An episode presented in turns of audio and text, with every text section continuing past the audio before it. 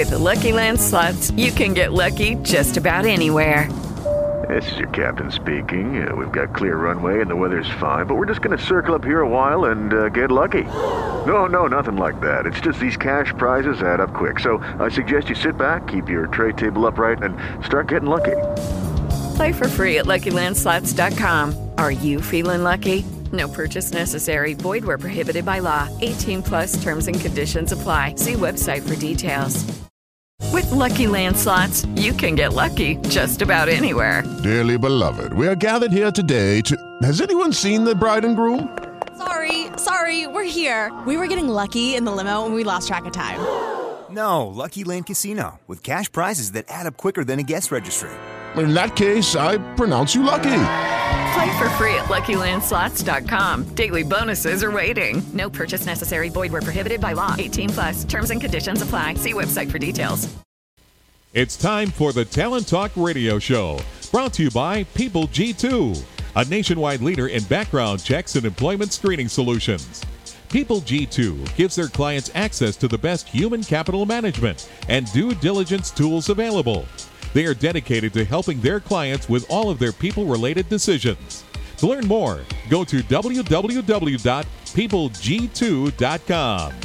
Talent Talk centers on the topics of talent recruitment and management, leadership development, company culture, and employee engagement. These are all timely topics for C E Os, entrepreneurs, H R professionals, and business leaders.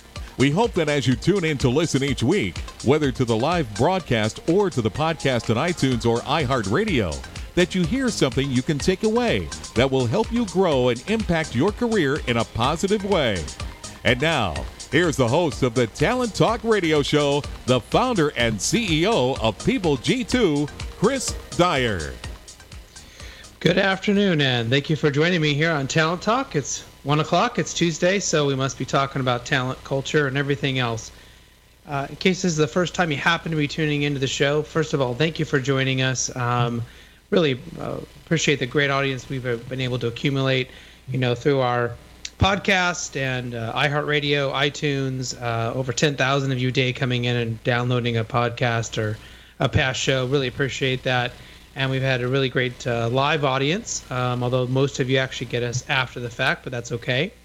Um, and, you know, if you're not sure about how the show works, I can kind of give you a little rundown here, and kind of works out to where, uh, you know, I'm really fascinated by the work that many people are doing. And I love talking to smart people who are really engaged and um, passionate about culture and leadership and coaching and everything to do with how do we help our employees, how do we help those around us be their best, do their best work, and, um, and help us achieve our goals. So um, this show is really designed to allow you to have that opportunity to listen on our conversation instead of it just being me and that other person. You can join in, be a part of that conversation. In fact, we love to have you do that live or after the fact on Twitter. You can send your comments, your questions, your guest suggestions, whatever it may be, uh, at People G two on uh, on um, Twitter, or you can use the hashtag Talent Talk. My producer Mike will try to feed me any questions that come in live um, as the show is is going forward. Um, and as I mentioned, the show's been going for a while now. We've had some really fantastic guests, from you know heads of talent to General Motors to heads of talent at Southwest Airlines. We've had just really run the gamut of some really spectacular people. And but those recently uh, those stories and um, really kind of the lessons learned in Uh, my new best-selling book, The Power of Company Culture. Love to have you check out that book. You can find us on Amazon or cook and page dot com and uh, pick up a copy and let me know what you think. So, but let's go ahead and get to today's show. Um, I have two great guests on the show. My first guest will be uh, Cecile Pierre, uh, founder of uh, Whirling Chief, and then we'll have uh, Kevin Grossman, president of Global Programs and at uh, Talent Board H R. He'll come in after the commercial break, but Uh, Cecile, welcome to the show. Hello, Chris. Well, thank you so much for having me. Absolutely. And, I'm, and, and am I pronouncing your name correctly? It's Cecile Pierre. It's a bit misleading. So, okay. Well, I'll try not to say it too many times so I don't screw it up too many more times. But why don't you tell everyone about yourself, uh, what, what's important for us to know about you and uh, the work that you're doing and, of course, what your company's doing. Sure. Um Again, thank you very much for having me. It's an honor to be here. I'm originally from Istanbul, Turkey, although I spent majority of my childhood and adulthood in the U S. And for the last six years or so now, I'm residing and working in Europe. Uh, I'm an industrial and organizational psychologist. I hold a master's degree in human resources and industrial relations from Carlson School of Management, an executive M B A from Harvard, and a B A from Eastern Michigan University. Uh, I spent um, about eighteen years of uh, my career in human resources and business transformation, really working for a variety of Fortune one hundred companies. So I was with Honeywell for a little bit, Cargill, Microsoft, where really my career shaped. And then my latest gig was with Novartis Pharmaceuticals. Now for the last three years or so, I'm currently serving as an active H R functional thought leader, if you will, and an entrepreneur. Uh, I'm also an honorary faculty member at a few Ivy League schools. And very recently, we are very honored. We have been recognized in two prestigious polls. Uh, one of them is forty Thinkers Under forty, which is a nomination in Europe. And uh, another one is uh, we have been recognized as one of the one hundred one employee engagement influencers globally. So that's a global recognition. And we are very proud of that. Lots of amazing. Sounds like you're you're doing a lot of incredible things, and certainly have uh, you named some pretty uh, big institutions and companies there that you've uh, either learned from or brought your brought your influence into. Maybe you could kind of uh, help us clarify, you know, what's really your mission, you know, as a thought leader in this in the field of human resources. What are you really looking to do now? Sure. Thank you for asking. So what I'll say is during my latest gig in the corporate world, I had a very successful career, a great promotion velocity, a, you know, generous compensation. But I genuinely struggled to find meaning in my work experience. Um, so I struggled, for example, to find inspiration because our business model was not mission-oriented. Uh, I struggled to find safety because uh, change agents like me uh, were not necessarily embar- embraced. And I struggled to bring my whole self to work because the environment was incredibly rigid and competitive. So when I decided to resign end of two thousand fourteen, I started a consulting firm. And I quickly realized I wasn't the only one experiencing a sense of demotivation, fear, resentment, and competition, to be frank. So I wanted to get behind building environments, organizations really, where more people can experience feelings of inspiration, psychological and physical safety, of joy, and receive contribution for their true and unique contribution, um, not necessarily in comparison to someone else. So I started making different investments and building a brand around championing humanity into the global workplace. That's where Whirling Chief comes in. And so maybe you can uh, kind of help us maybe understand then what, what it is your organization is is actively doing right now. I mean, what are, what are you being, you know, sort of asked to, someone comes in and hires you, what are some of the more core things that your company is doing? Yeah, thank you. Um, our parent company, which is Cecile Pierre Consulting, it's uh, it's a specialized boutique management firm.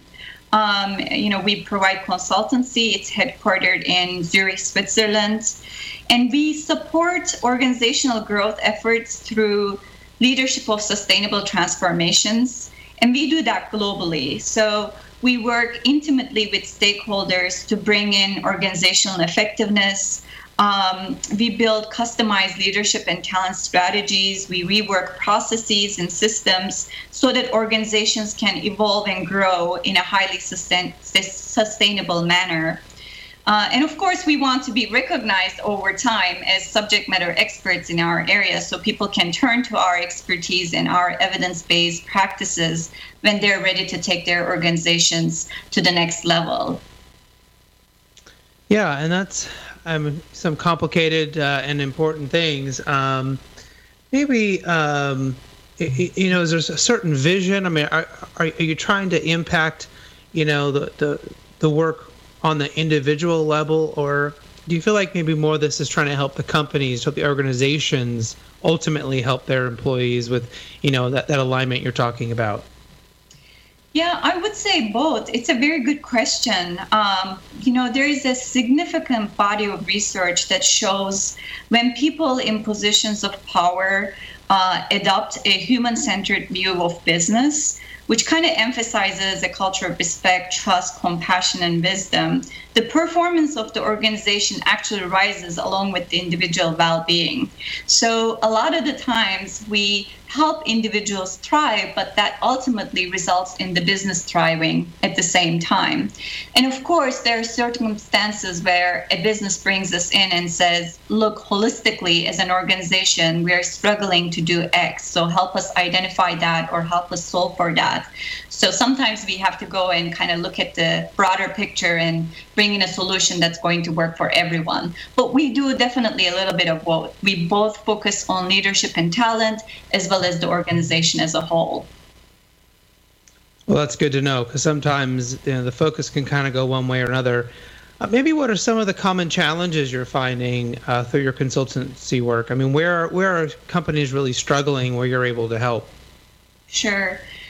I mentioned the majority of work we support is around transformations. So the rise of, um, I'd say, artificial intelligence, robotics, and smart technologies, if you will, is powering change faster than ever. There's so much talk around this.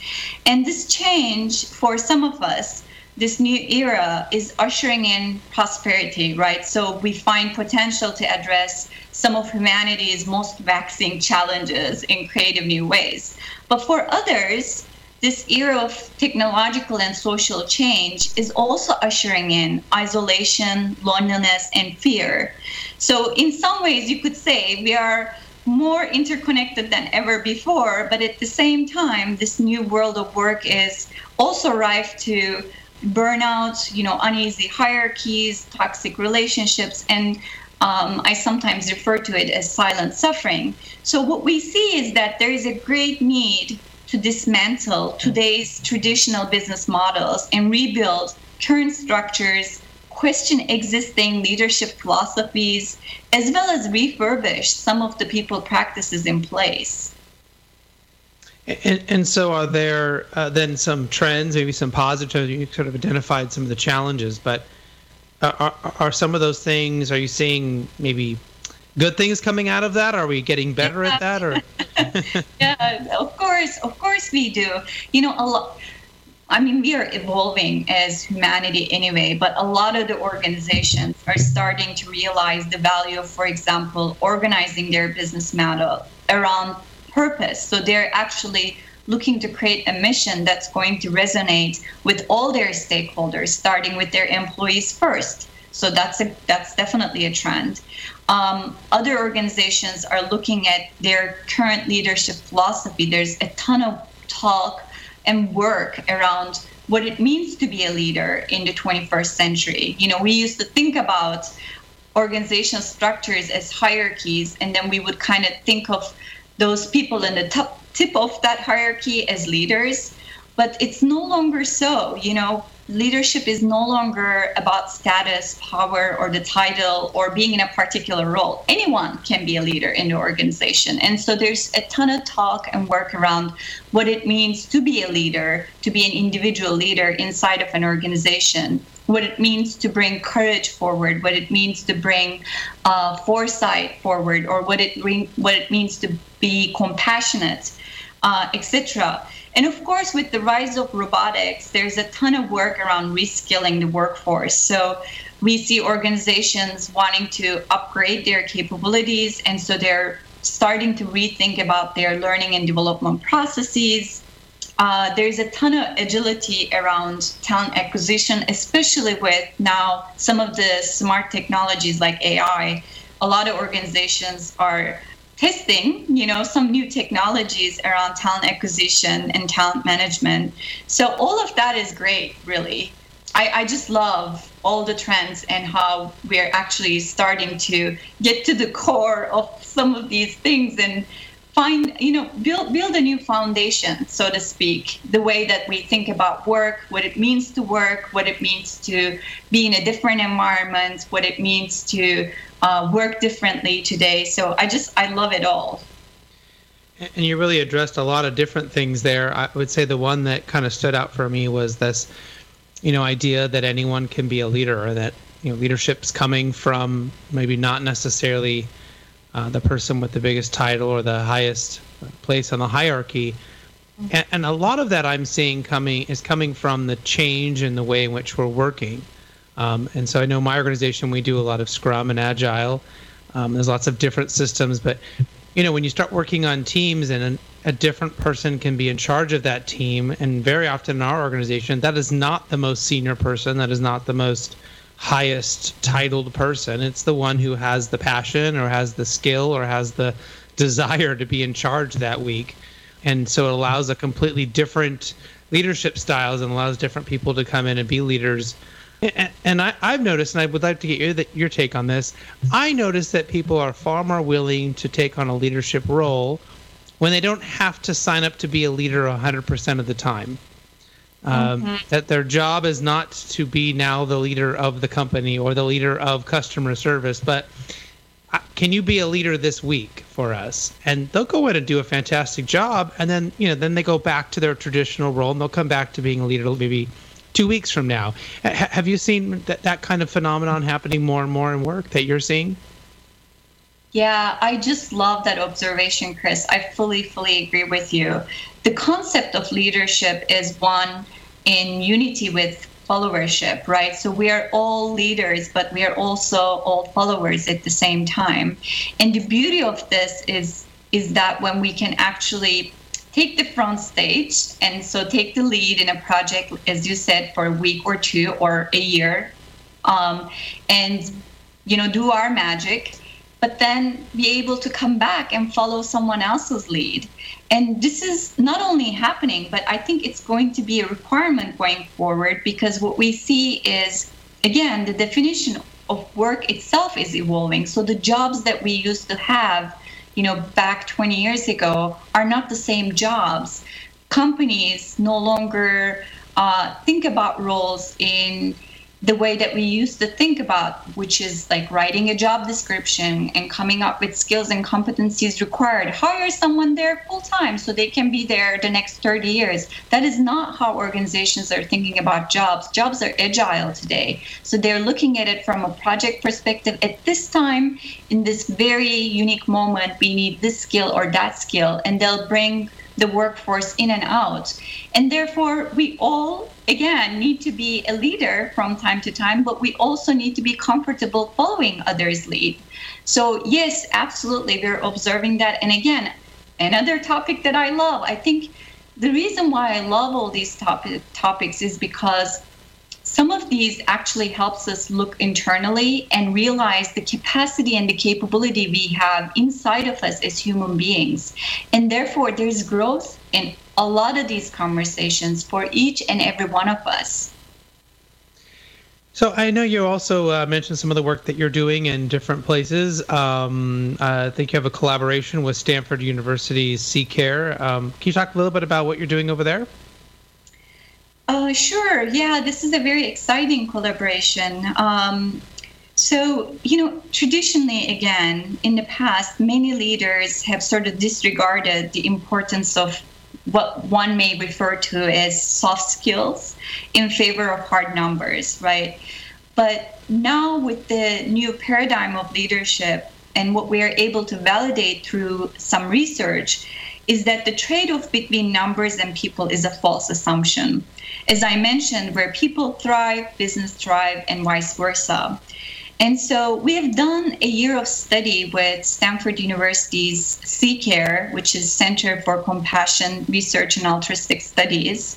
Um, and we developed a three-day leadership development program. It's called Awakening Humanity at Work, We have looked at thousands of organizations and leaders across the board to see what, what's required from a twenty-first century leader. So we define the attributes that are necessary. So this program is going to be aimed at corporate executives and current and inspiring um, people leaders. Um, and, and we're aiming to help them realize how they can evolve their being as individuals, Uh, you know, as leaders inside of an organization, so that they can create a different life experience for themselves and also for the people around them. And it's all very exciting because we had to dig into the latest research in neuroscience, um, the, you know, biology of compassion and well-being, um, you know, some of the dynamic findings from organizational behavior and psychology. The, the idea is to discover together the skills of resilience required in in building thriving organizations. Yeah, and that's uh, quite important stuff. Um, and I know you do a lot of different things. I noticed that you are a current collaborator with uh, Thrive Global. I, I know I'm a, sometimes a uh, contributor as well into that. Um, so what what are you doing over there? I know that's a kind of a new Uh, Uh, space for, for incredible content. So can you talk to, a little bit more about what you're doing at Thrive Global? Sure, sure. Um, so this is an interesting one. Last year, we loaned a few U X designers from a technology firm to build a prototype management learning application. Um, and it's not fancy. It's just a chatbot. And the idea is to help first-time managers learn at their own pace, um, you know, how to be a better manager, how to be a better people leader. Right. So the content is aimed at developing emotional agility, communication, and engagement skills. So for example, if you uh, were being put in a position to uh, lead people and you have to have a difficult conversation for the first time around performance, um, you can go to the chatbot and start having that conversation with the person in front of you. It's a visual. And you will start saying things that you may want to say the next day to your employee. And the chatbot actually responds as an employee, and it doesn't always agree with you. So it helps the manager to go through an emotional process to realize how certain terminology and language is landing with the individual, and also help them prepare for, you know, better and worse scenarios, so they can have a more productive and effective conversation with the employee when they're actually in front of the employee. So now we are trying to take that prototype to its next level. That's the collaboration, that's the funding we received uh, from Thrive Global. It's a very exciting one. Well, that sounds fantastic. I mean, a lot of times people just don't even think about, you know, write down the five questions. What's the five possible things that other person might say, how they might react, and some right. kind of a sales and negotiation technique. But I don't think managers think through that. We don't maybe take the time to think through that on our daily basis. So that sounds like a really great tool. Yeah, and you know, it's interesting. Once people are in a people leadership position, or if they're in an influencing role, and you, they have been uh, a part of a particular experience before, they think they know what they need to know, what they need to do. Uh, but when we work with them, we find that they don't always know, and it does take practice. So you do have to prepare for some of these conversations, and the more you prepare, the better you get at it. Uh, so that's the idea. We are trying to encourage people leaders to learn and, and, you know, keep a growth mindset so they can continue to learn, even if they have been in particular experiences before. Well, we're at the end here, uh, and really appreciate you being on the show. Uh, how can people get a hold of you, or how can they learn more about your company um, if they're interested in finding out more? Yeah, thank you so much. So I'm I'm on LinkedIn. Uh, it's under my name, Cecile Pierre. They can just look me up and connect with me on LinkedIn. But we also have um, a Twitter page for uh, one of our new investments, Whirling Chief. You mentioned that at the beginning of the ch- of the show, so um, they can look at look us up. Um, obviously, our websites are available uh, for reach, cecile peer dot com or whirling cheek dot com. I'm pretty findable, Chris, on the internet, so they, anyone is welcome to connect with us. We'd be honored to have a quick chat. And in case you aren't sure how to spell her name, because I would have maybe not known when I, if I was just listening, S E S I L, and then last name is P I R.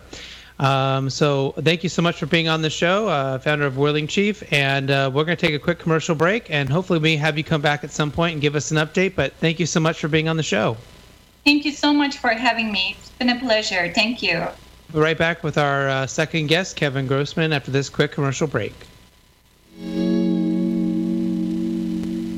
Imagine buying a newspaper and discovering that the news you're reading is six months old. There isn't much that stays the same for six months, and the same thing goes for background checks. In a time when so much outdated information is being passed around, it's good to know that People G two offers something different. At People G two, we provide today's intelligence, not yesterday's news. Our value-added approach offers you a fully F C R A-compliant solution that includes up-to-the-minute information. By combining industry-leading technology with old-school human investigation, People G two is able to give you information that is accurate right now, delivered quickly through our online system or integrated with your H R system. So ask yourself, are you comfortable working with old news, or are you ready for a different kind of background check company? Visit people g two dot com or call eight hundred, six three zero, two eight eight zero. That's eight hundred, six three zero, two eight eight zero or people g two dot com. Welcome back to the Talent Talk Radio Show. Uh, thank you to my special guest, uh, Cecile Pierre, uh, founder of Whirling Chief, for coming on the show today. Um, all the way from, I believe, Switzerland. So if uh, you missed it, you can find it uh, along with all of our other past shows on iTunes, the podcast app there, or you can listen on iHeartRadio anytime. You can also find us on uh, talent talk radio dot com. We are pretty easy to find. Uh, and love to have you get involved in the conversation. Use that hashtag Talent Talk on all your social media platforms and send your questions, your suggestions, and everything else. Uh, on Twitter, at People G two is where we sort of live tweet uh, all the shows from. So uh, I'd love to have you do that. But uh, let's go ahead and bring in my next guest, uh, Kevin Grossman, President of Global Programs at Talent uh, Board H R. Okay, round two. Name something that's not boring. A laundry? Ooh, a book club. Computer solitaire, huh? Ah, oh, sorry, we were looking for Chumba Casino. That's right. Chumba Casino dot com has over one hundred casino-style games. Join today and play for free for your chance to redeem some serious prizes. Chumba Casino dot com. No purchase necessary. Void where prohibited by law. eighteen plus. Terms and conditions apply. See website for details. Um, so, Kevin, welcome to the show. Chris, thanks for having me. Glad to be here. Absolutely. Why don't you tell everyone a little bit about yourself, what your current role is, and, and what's you know what's important for us to know about you for this conversation. Sure. So, so Talent Board, we're a nonprofit research organization all about elevating and promoting a quality candidate experience for candidates all over the world. We work with employers every year and do survey research with them about what they're doing in recruitment from pre-application to onboarding. And then, of course, um, they target populations of their own candidates, most of whom didn't get the job at the end of the day, to understand how they've been serving those candidates throughout the recruiting process. And I run the program. So maybe you could talk to us a little bit about, um, I know you guys recently, um, the Talent Board and the kind of the Candidate Experience Awards. So we'll, maybe you could kind of go d- uh, deeper with that on that for us. Sure. So the part of our namesake being the Candidate Experience Awards, every year in that same survey research that we do, we actually give awards away to companies who have the highest positive candidate ratings, solely based on the data and the ratings themselves. So companies that are actually working hard to improve what it's like to be a job seeker, because, you know, I'm sure, Chris, you've got your own stories as well as everybody listening today about that it's not so fun sometimes being a job seeker out there. But there are companies that are, are working hard to improve that experience, knowing that ninety-nine out of one hundred people at the end of the day aren't going to get any given job, right? So most of us don't get that job that we've applied for. Only one does. And so that makes at least a lot of folks that don't get the job, and their experience that can impact the business and the brand. We're going to talk about that later on in, in the show. But those who have the highest positive candidate ratings, we do give them awards every year as well. And that's for companies big and small across industries. And, and do you think that that's starting to, to get better? Are companies paying more attention to that? Because, you know, I know my company services, we're really a B two B. We, we, our customers are the companies, but we've done quite a bit in the last couple of years to really try to improve the candidate experience, um, although they're not really the ones, they're not paying us, right? They're not the ones who pay our who, who spend money with us, but it does seem to be on our end a bit more of a, a focus. Are you seeing that as well? So yes, and it definitely has been a growing trend. We hope that we've had something to do with that was since the research program was founded back in two thousand eleven. Um, I know that one uh, example I like to give is that, and I'll pick on uh, Lockheed Martin. They're a multi-year Candy Award winner, as we call them, for our our research program. So, um, but if I'm an engineer and I applied at Lockheed Martin and I don't get the job, but I was treated poorly, Uh, um, at the end of the day, I'm not going to not buy military equipment because I didn't get the job, right? But I may tell my engineering friends, you shouldn't apply at this company because of the way that I was just treated. And not everybody's going to necessarily take that to heart, but there will be some that will, and so that does impact referrals. And referrals are a big part of how a lot of companies across B two C and B two B hire today. So that's a big impact, potentially. Sure. So I'm going to ask you what might seem like an obvious question uh, or an obvious answer, but I'm going to guess that maybe there might be uh, uh, some variation here. But when do you technically start being a candidate in a job search? For a long time, and I've been in the, the H R recruiting space more on the technology side than not for about twenty years. But I know for a long time now, we most of the indus- industry. That says that, listen, you, you don't become a candidate until you've actually applied and expressed interest at an organization. But we look at it a little bit differently at Talent Board based on the research that we've been doing for seven plus years now, in our eighth year. And we we feel that all of us are professional candidates at any given time, meaning that whether we're gainfully employed or not, there's always potentially an opportunity that may turn our heads and that we want to pursue, um, whether we're actually in the market or not, or even looking. So, and that includes, uh, for, for the, in fact, one of the things that we like to talk about a lot about with employers is that even for your current employees, um, you have to constantly be re-recruiting to retain them over time. So, talent acquisition, the whole the whole art and science of talent acquisition never ends, even after the the individual has been hired. So, from our perspective, we're always a candidate all the time. So I know you've been doing this research for a while, I think over seven years now. Uh, what are some of the trends that you're seeing kind of keep coming up or getting stronger year after year? So there's a different, couple of different ways to slice and dice this. One one way that, I'll, that I always talk about um, in throughout the year in workshops, webinars, and different um, opportunities that we have when we share our research is that individuals that it's about communication and feedback at the end of the day. How am I being communicated with before I even apply, all the way through the process? Am I getting feedback um, on why I'm not actually going to pursue, be pursued any further beyond the interview stage? And are you asking me for feedback about how I thought, what I thought about the process, so that me as the employer can end up at the end of the day doing a better job? So communication and feedback are perennial differentiators that we see in the data year after year. Unfortunately, part of that is on the negative side, meaning that, for example, just in North America, over half of the candidates that respond to our survey research every year, um, they they are not hearing back from a company after they've applied two or three plus months later. Um, even if they've blocked out in their minds that autoresponder email that they get after they've initially applied, they're just not hearing back from companies. And that silence is even worse than not getting any kind of um, even series of automated emails or not, or some human touch or outreach, uh, email and phone call, especially if I made it to the later stages. But that in and of itself, th- those that continues to be a big differentiator year after year is how much companies are willing to invest in their communication and feedback loops.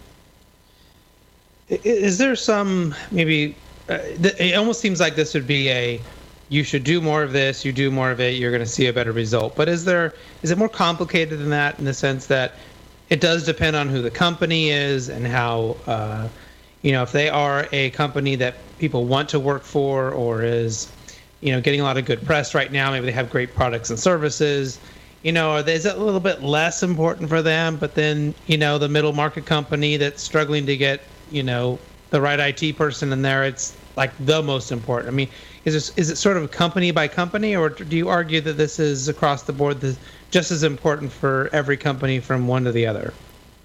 I would argue that it's just as important, probably, and again, when we talk a little bit more about the business impact in, in a few, I know that it's going to be more important, even more so for B, B2C companies, um, be, just by the very nature that a lot of the candidates that apply for jobs are also consumers of products and services of those companies. For your for your company and other B two B, it's not quite the same, but I would argue that it is more universal, but it is going to be unique to the the, the structure of the recruiting team, the volume of hiring that you're doing at any given time, the industry that you're in, the markets that you're in. Uh, I mean, right now, we're pretty much in a very tight um, uh, candidate-centric market right now. It's a very tight job market, especially in the States. And that's a little bit to the benefit of qualified candidates for them. And that's great. It's not always the case. But there are going to be economic factors that impact the business. Uh, uh, at the end of the day, they're going to have churn on their own teams in recruiting. They're going to have leadership changes. They're There's going to be um, regulatory issues that maybe some of you, some industries have to, to face uh, anew every year. All those things impact the business and, uh, of recruiting, especially, and make it can make it even more difficult to sustain any improvements that have been made. So I would argue it is universal, but yes, definitely there is things that Kimberly Clark can do with their Um, to improve candidate experience that aren't necessarily going to apply um, to, uh, uh, again, like a Lockheed Martin or Deloitte Consulting, for example, or other organizations that have won our, our awards even in the past. But sustaining in the long haul, Chris, that's the, that's the hard part. It's one thing to line up some incremental improvements in how you recruit and how you're treating candidates, but it's sustaining that over time. That's the hard work. Uh, and, and you've started to kind of tease us into this, but ultimately, it, maybe you can kind of talk to this what about the impact it ends up having on, you know, the business and employer's brand, right? So one of the things, yeah, exactly. And what we've been able to, to, to see and show through our data is not exactly that the, listen, definitively you're going to lose millions of dollars a year by treating candidates poorly in your recruiting process. But what we can show is that there is definitely a potential of an impact. For example, this last year in North America, when we, there's a lot of ratings that we ask the candidates to answer. You, um, a lot of them are on one to five Likert scales, with one being the lowest score and five being the highest score. And then um, we also ask uh, likely to extremely likely ratings um, and M P S-like scores. But the bottom line is this. Those, when we ask individuals, how likely are you to change your business relationship status with us, the employer, um, that you that because we go through the employers when we target the candidate. So it's all about that experience they had at that employer. Uh, we asked them, how likely are you to change that business relationship? And that goes from, I had a negative candidate experience, I'm going to sever the relationship, which literally means the way that we the we word the question, the answer sets is, I will not apply again, I will not refer others, and I won't buy stuff if and when applicable, which obviously is only going to be applicable for consumer-based businesses. The other end of that is, I had a great candidate experience, I'm going to increase my relationship with this company. Definitely I'm going to apply again. Definitely I'm going to refer others. And, of course, when applicable, I will buy stuff and make purchases. And when we cor- when we look at that and compare that to the one and five-star overall ratings, it's pretty clear when um, the when you're having a pretty crummy time going through the job, uh, the, the recruiting process for any company, for the um, forty six percent last year in North America of those candidates said that they would sever the relationship. seventy-four percent who had a five-star overall grade experience said they would increase the relationship. And eighty-five percent, throwing a lot of numbers now, but eighty-five percent of the candidate pool in our research last year were those who didn't get the job. So again, we're, what we're trying to show is that there there's definitely a potential impact on the business and the brand. And it's um, based on the, the majority of individuals that you're not hiring. It's great when you're the, for those that you're hiring, and a lot of companies are actually, they do ask their new hires, how did you feel about the recruiting experience? And that's really important data to have, but there's a halo effect associated with that because those individuals were hired. I'm more than likely going to rate my rate my experience with you higher, even if it wasn't that way. And we know companies um, especially consumer-based companies more than not, um, it, this could potentially cost them millions of dollars a year. And um, and even B two B companies know this could cause them in very um, in critical referrals that they depend on on a regular basis to fill the roles that help them grow and sustain the business. So that's really what we can say with confidence, is that there's definitely a, a potential impact on the business and the brand. And what about technology? How is this sort of playing in as a, one of the components here? I mean, you mentioned automated messages that might go out, and that's not really going to help the candidate feel more paid attention to. So, um, you know, are there other, uh, are, is technology helping in some ways, hurting in others? Where do you kind of seeing that falling right now?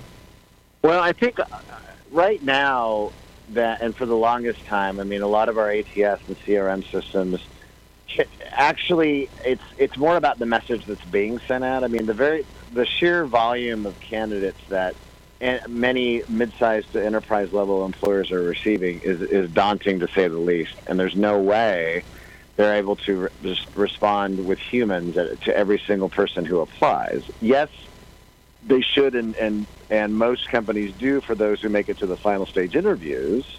But for those who apply, and that, that sheer volume is really hard, so you have to leverage your technology. But I'll give you a quick story about this. There's a, a, a woman um, a couple of years ago at one of our workshops who shared the story how she was really wanted to work at this company. She uh, had networked her way in, and then uh, still had to go through the, the process of applying online. So she went through those hoops, took her time doing it, um, saved her work, came back as one of those systems where she could log in and out. She finished the application, hit hit submit, and lo and behold, she immediately got a rejection note, notice in the email. Immediately, within thirty seconds.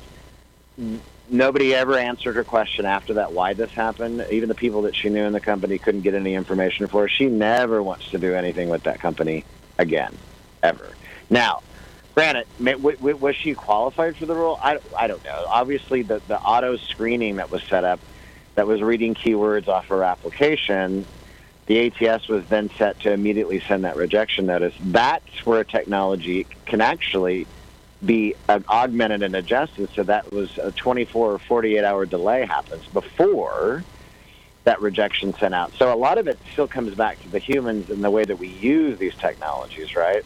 So I, don't, I would argue that there's um, you can make more personable rejection notes that have to be automated to go out. You can make them a little bit more uplifting, a little more personal, but still understanding that at the end of the day, this is a business transaction, and you we are not going to pursue you any further. Thank you for your time. Again, it's a, it's a scaling issue, but a lot of companies are able to revise and update and um, constantly audit their communications that do go out, both automated as well as from the recruiters themselves, uh, to ensure that there's consistency, alignment, and per- being personable without being without over-promising either. And I think there's a so technology can be more of a empowering tool for recruiting than hurting it, but it just depends on how you use it. You know, that auto thing that that, that would drive me crazy too. I mean, you know, they they could there's probably some things they could do if they want to get smart by delaying that. I mean, I don't think that's probably a good idea to auto decline, but, you know, if you're going yeah. to, you delay it twenty-four hours, right? so. Well, there's that, and, and, and the other side of that, too, which I've heard from other companies, is that there's some companies that have decided to completely do away with any autoresponders, meaning they just don't respond. And our argument is that that could even be more detrimental over time, especially at post-application. If you're not giving any response at all, that that can be even worse than getting that autoresponder saying, sorry, but, but we were not going to follow up with you any further. We're not going to pursue you any further. So it kind of gives, it's a give and take. But can I, do I have time to talk about another technology that I think is pretty exciting too, or no? Sure, go ahead. We talk a lot today about A I-related technologies, smart-related technologies, artificial intelligence, and we're still early days in, in all of these things. But as it applies to recruiting and human resources, what I get, get excited about is chatbots, for example. We already see them and experience them as consumers anyway on websites now, but we're using them. Some companies are experimenting on their career websites more with them, and what's what is what I'm seeing with some of the early returns on this is that it's filling a gap where there was no communication before, right? Now, they're not pretending that this isn't a chatbot, that it's a real-life person. And most companies aren't doing that, and most candidates can discriminate and know that they're talking to, again, a chatbot. But it's really helping to kind of fill that space where there was no communication before, and I, I, I kind of just connected that back to the theme of communication being a, a differentiator at the end of the day.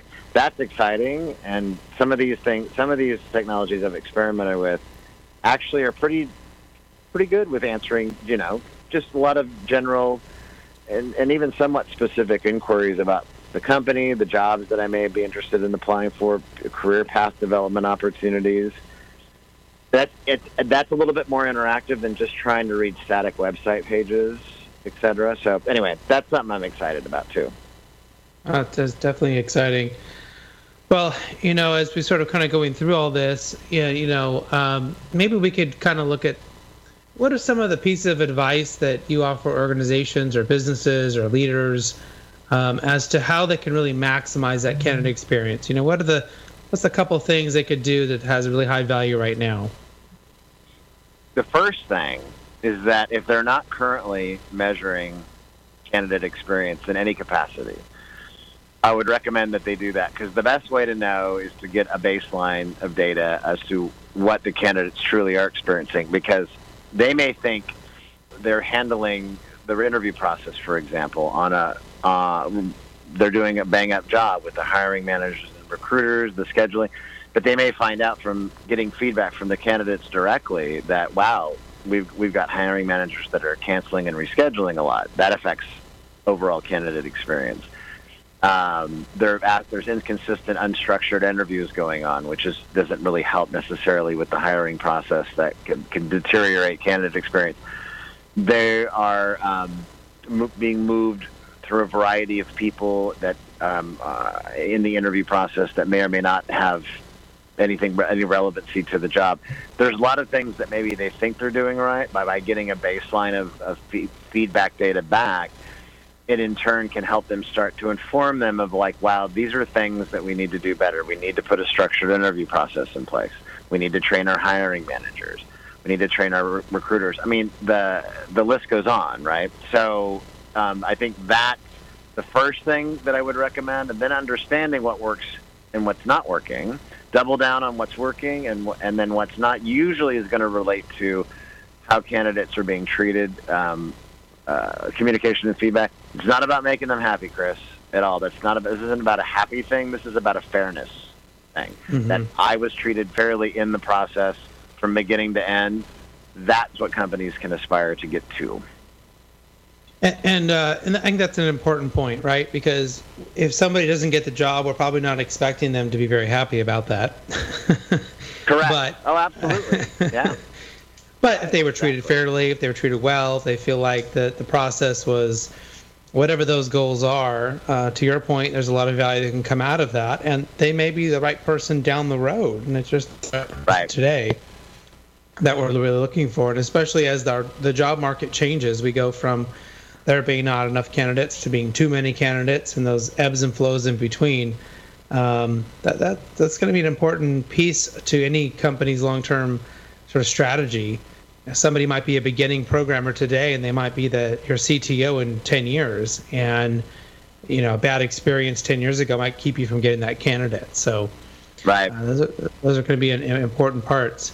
Um, you know, a couple of the things that, since we have a little, we have time here, we've been asking uh, a lot of our guests on the show, because I like to kind of see what crazy answers we might get. But, um, you know, is there an app or a gadget or maybe something you've added to your process here in two thousand eighteen that you might share with us?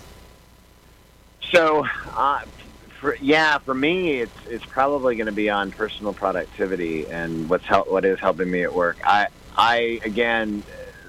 experimenting more and hearing more about, you know, A I-related smart technologies that are helping to drive productivity, for example. And scheduling is one area that I had done some early experimentation in last year with a service that didn't work, that didn't play out very well. But this latest one I'm using, Zoom dot A I, which I'll give them a plug, is really starting to to work. And it's uh, it's a virtual assistant, and it helps with my scheduling, and it helps with uh, setting up uh, meetings and finding documents, and just doing a little bit more than even what I thought it could do.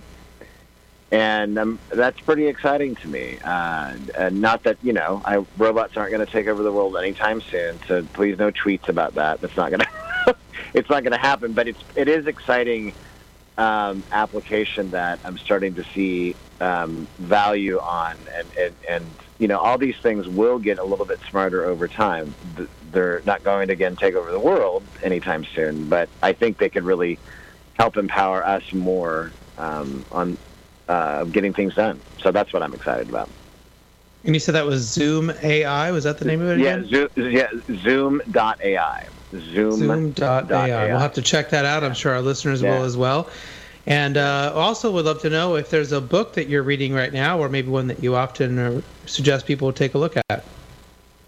So I'm reading uh, Wes Moore's The Work right now, which is a very inspiring book about um, his his life. Uh, uh, he's an African-American um, who is a really smart guy and trying to really has been clamoring his whole life to find meaning in work and in life and how they can connect, and work doesn't have to be all about just the money and the drudgery of, of uh, paycheck and all those good things. And it's really a very inspiring and aspirational look at the nature of what motivates and drives us for work. I like it. It's good stuff.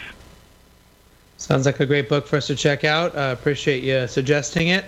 Um, you know, we're getting here to the end. I uh, want to make sure we give you the opportunity to, to give your plug here. How, how can people get a hold of you, learn more about uh, you and uh, Talent Board H R? Well, everybody can. I'm definitely an open connector, so you can find me on Twitter at Kevin W. Grossman, and you can look me up on LinkedIn uh, and send me a connect link. I'm always uh, open for that. And then if you go to the talent board dot org is our website for the Talent Board, and you can download our research for free. And any employers out there interested in participating, there's still time in this year's program. Um, you can check out and get your questions answered there on the site and about how to participate in the program. Well, fantastic. Kevin, thank you so much for joining us today and providing everyone with such great insights here on Talent Talk. Um, hopefully we have you come back at some point and give us an update, or maybe let us know how the awards turned out. You got it. Thanks, Chris. Thanks for having me. All right. Thanks, everyone, for listening today. Hopefully you gained something that can help your own career in a positive way. Uh, next week, my guests will include uh, employee engagement expert Jill Christensen and Bruce Bogler, uh, C E O of uh, International Center for Enterprise Management. Until then, do what you love and show the world how talented you can be today.